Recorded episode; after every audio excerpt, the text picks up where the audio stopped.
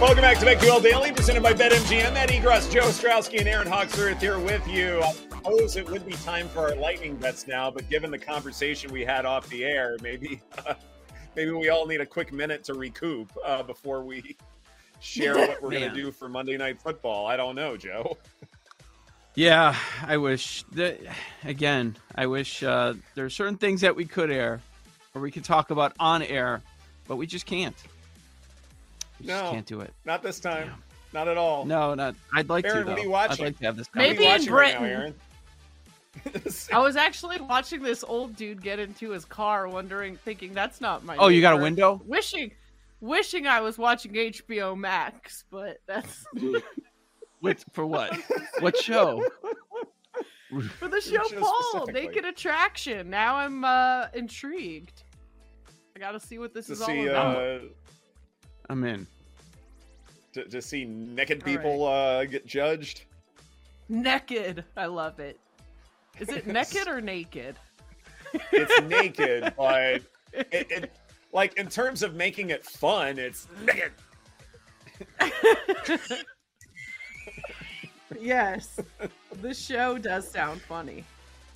R- right, like how you pronounce things, I think adds a certain connotation to how much fun we're supposed to be having, I suppose. And so, if we're talking about naked attraction, yeah, that's the official mm-hmm. title. But the people there who are in competition are naked.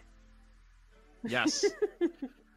uh, what to do with Monday Night Football? I don't know. I don't know. Look, I, I want Buffalo to win. It's a second leg of a teaser that I did with Sunday. If I had to, if I had to, I would lay it with Buffalo and play the over. And I saw that's dropping at some spots. Now it's back to 47. But I, am not going to do that. I'll I'll just add some prop bets here. Uh, Dalton Kincaid. Yes, yes, sir. I, I would go there. Over five and a half receptions. He's getting a ton of targets. Is plus money. I think that's a decent look. Also, 52 and a half yards at at most spots. Uh, over that number, also pretty good. He's been on fire over the last three games, and the Broncos are not the best against the tight end position. Now, on the Broncos side, if we're going Javonte, 13 and a half rush attempts over that, that seems pretty good. He got 27 in their win over the Chiefs. And as long as they can hang around in this game, I think he's going to get fed the ball a whole bunch coming off the bye in this spot tonight. And he's probably going to have some success against this Bills defense, suffering at every level. So a couple Javonte angles, Kincaid angles as well, hmm. and man, I'm still thinking about it. I don't know which one I'm going to do. It's now or never for the Bills. These two games coming up before the rough stretch of football are must-win games. They have to get to seven and four if they want a chance at doing something this season. So, with that said, it feels like we're at rock bottom price right now. 20 to 1 for the Super Bowl, 20 to 1 for Josh Allen MVP.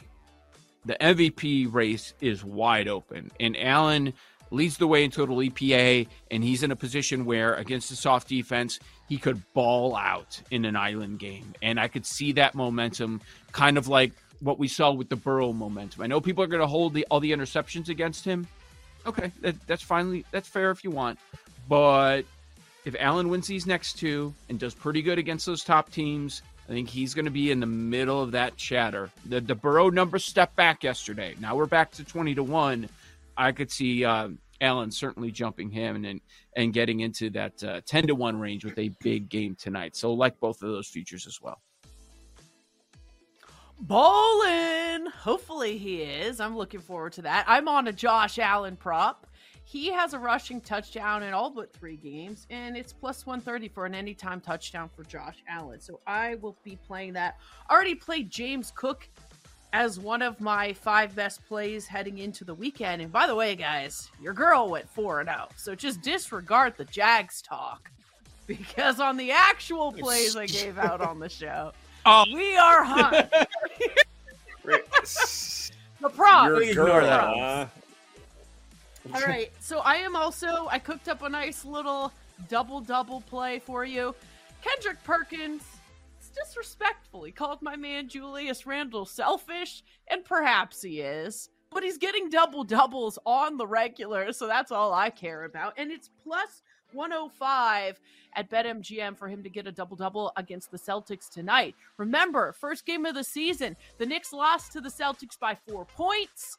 And they're rolling right now, the Knicks are. So I think he'll be motivated to get another double double tonight. He didn't have one last game, but he's had seven so far this season, Ed. So Julius Randle double double tonight. Very good, very good. By the way, when it comes to the MVP market uh, on BetMGM, Josh Allen 14 to 1, Joe Burrow 18 to 1. Yes, there is urgency for the Bills, and it is a buy low spot. I think all of that's fine. But boy, the Bengals better be in a different spot as far as, you know, must win. What are you going to do with them? Because that loss was damning in a lot of ways for Cincinnati. If they lose Thursday night, then it is over for them. So, yeah, Joe Burrow's in a much more tenuous spot for all these things. But if they do beat the Ravens, they pull off the upset, then they can march back up the ladder. So that one's going to be intriguing and something I'm sure we will be talking about later in the week. Uh, as for Monday Night Football, I am going to take the Bills minus seven. Make sure to check out our podcast for reasons why. Uh, but I want to play the Javonte Williams prop a little differently because, yes, he mm-hmm. should get a bunch of carries. And I do expect because the Bills' defense will allow the run a little bit more. Uh, they're fine doing that. They've been doing it for a few years now. Why not take Williams under 16 and a half receiving yards? Because to me, it would be foolish to ask Williams to do things that he's not a specialist in. I think if he's going to have an impact in this game, it's going to be on the ground running the football. It's not going to be as a receiver. To me, Russell, you know, Russell Wilson, when it comes to how the Broncos will try and stay in this game, it's going to be intermediate to deep passes, and it's not going to be to their running back. It's going to be to some of their playmakers. So I think under 16 and a half receiving yards for Williams, that should be just fine. Too much of a consistent rusher. I think that'll work out just fine. And then uh, on the ice, Oilers puck line against the Islanders. Edmonton is 2 9 and 1 to start the young campaign. That's insane. We're talking about the Oilers as a potential Stanley Cup finalist, and they already have nine losses, and it's mid November. That can't continue. Take them on the puck line at home. Good plus money value there, Paul. All right. Uh, I think you guys already know where I'm going, but Javonte over 55 and a half, and then 80 mm-hmm. plus rushing yards. Sticking with the ground game, so a line there. 80 plus at plus 245. You could mess around with some of those other alternate numbers if you want, but I think that is the. I mean, he's going to have a monster game and go 100 plus at six to one, but 80 plus I think is a pretty good area he's been able to consistently get to uh, at plus 245 okay. against. 110 plus is nine to one. Jeez. Oh, Will I be playing it? Yes, probably. Yeah. But, yeah. Of course. Right. Also, Ladder McLaughlin's number, like if they're going to go change a pace, it's only 17 and a half at even money. Like I know. They've been kind of working them both in. I'm going to stick with Javonte, but it's just an interesting look. It feels like they're they, have that McLaughlin's kind of been the forgotten guy lately. Yeah, I mm-hmm. mean Javonte's yeah. all the way back. He's you know guy that can break through a bunch of arm tackles and soft tackles. So. What What do you think about Kincaid? 120 plus, he's 11 to one.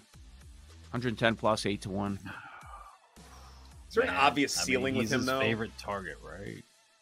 He what do you think his ceiling is? But like 70. I mean, he just that, keeps getting what... like 10 a pop. Yeah, targets are there. I mean, but I mean, the deep shots are going to go to Diggs and uh, Gabe 100%. Davis a little bit. Yeah. Right. I, yeah. Game script doesn't matter to me for that. I just think like, yeah, Kincaid's going to get used a lot, but there there does seem like a there's a ceiling there where I don't know if he's going to you know bust through it and then be the leading receiver of the ball game. Like it's still go receptions, and I think that's real. Go higher on yeah, receptions. That, that I like. That I'm willing to do. Yeah. Like you know, little deets and dunks. I think that's fine. Mm-hmm. Five and a half plus plus money plus one hundred oh five oh, yeah. there. Oh, hundred oh, percent. Yeah. Yeah. He's over. That's good. Yeah, I'm more than okay there. I mentioned on Twitter yesterday that I think Coach Prime to Texas A&M would be tons of fun. I would love to see that. It's not oh. going to happen, but it would be tons of fun to see that combination. Of course, someone replied with, "The Aggies are smarter than that." Are they? Are they? I don't know. They just they paid are. a guy more than seventy million dollars to walk away. Look, I don't know if we should give the Aggies the benefit of the doubt that they're smarter than anything.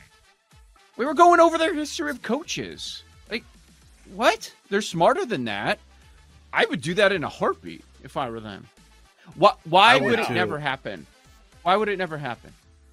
They're uh, culturally they're just too conservative. They're they're not gonna Yeah. you know take a risk like that. Like they're gonna want someone who's like proven that they can win consistently. And, and Coach Prime just hasn't done that. I mean, like r- regardless of the hot start that they had at Colorado, they've been losing a bunch of games and they're meddling around 500 right now. Like you probably need a better Yeah. resume for A&M to take you seriously. But as far as Colorado itself, I said this on the Saturday show, the Better Angle, four seven Eastern on the BetQL network.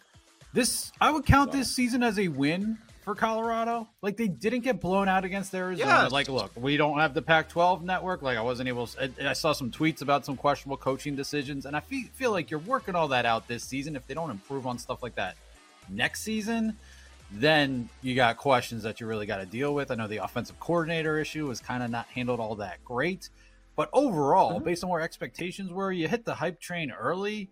I think overall, and you're not getting blown out to an Arizona, which is a competitive team in the Pac-12. I think it's relatively been a success in Deion's first year. I agree. agree. I'm with you. I think the X's and O's stuff from him is questionable, like we all kind of suspected. Maybe there's room to grow, or maybe he needs to rely more on other people of that department. But in terms of Mm-hmm. recruiting, that guy should be able to just rake in the names. Mm-hmm.